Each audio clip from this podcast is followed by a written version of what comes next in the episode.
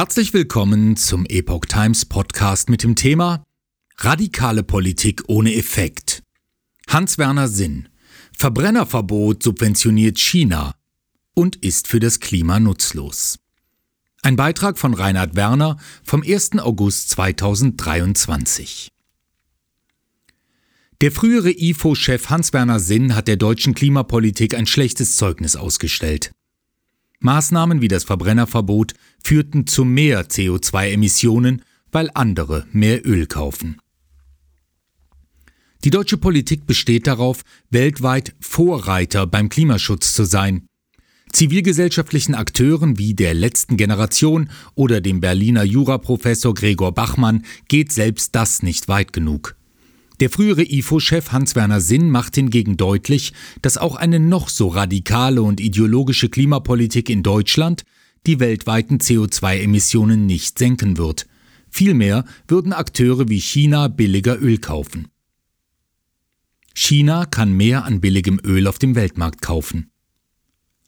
In einem Interview mit Bild erklärt Sinn, der CO2-Ausstoß durch Öl und Kohle lasse sich nur im breiten internationalen Konsens reduzieren. Wenn Deutschland oder auch die EU im Alleingang beispielsweise den Verbrennermotor verbieten, führe das eher zu einem höheren Ausstoß.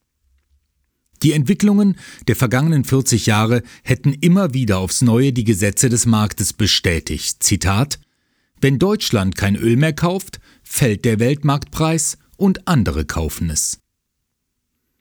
Das geplante Verbrennerverbot, Zitat, ruiniert unsere Automobilindustrie, senkt unseren Lebensstandard und subventioniert andere Länder, vor allem China. Zitat Ende.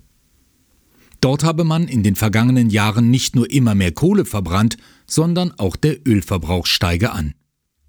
Deutschland macht sich selbst von fossilen Energieträgern abhängiger.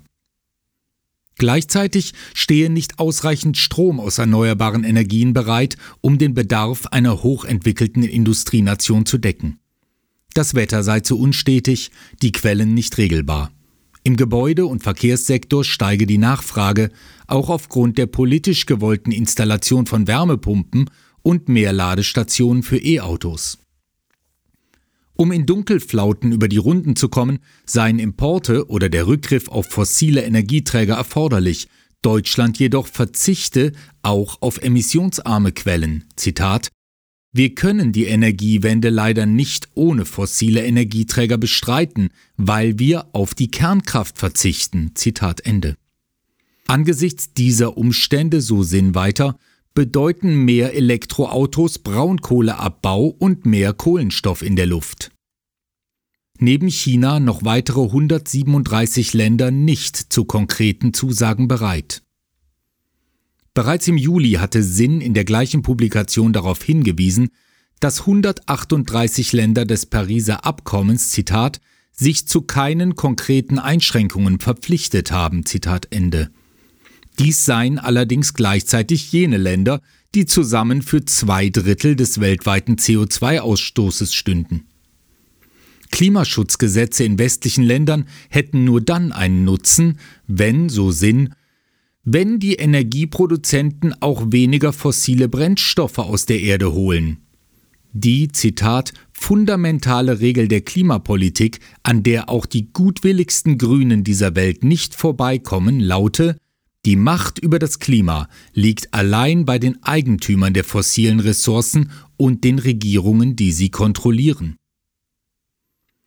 Saudi-Arabien zwingen, das Öl im Boden zu lassen? Neben den traditionellen Ölexportländern der arabischen Welt gehören unter anderem die USA, Russland, Kanada, Brasilien oder Venezuela zu den größten Exporteuren. Mittlerweile ist aber auch China unter den Top 10. Sinn verweist auf die Corona-Krise und der Ölpreis fiel zum Teil ins Bodenlose. Um ihn zu stabilisieren, hätten die größten Ölexporteure das Öl im Boden gelassen. Mit vereinten Kräften, so Sinn, könnten die Verbraucherländer exportierende Länder wie Saudi-Arabien oder Kuwait, Zitat, sehr wohl zwingen, das Öl im Boden zu lassen. Den eher illusorischen Charakter dieser Überlegung räumte der Ökonom jedoch schon wenig später in dem Gespräch ein. Dass ein solcher internationaler Schulterschluss angesichts aktueller Spannungen beispielsweise mit China schwierig sei, liegt auf der Hand.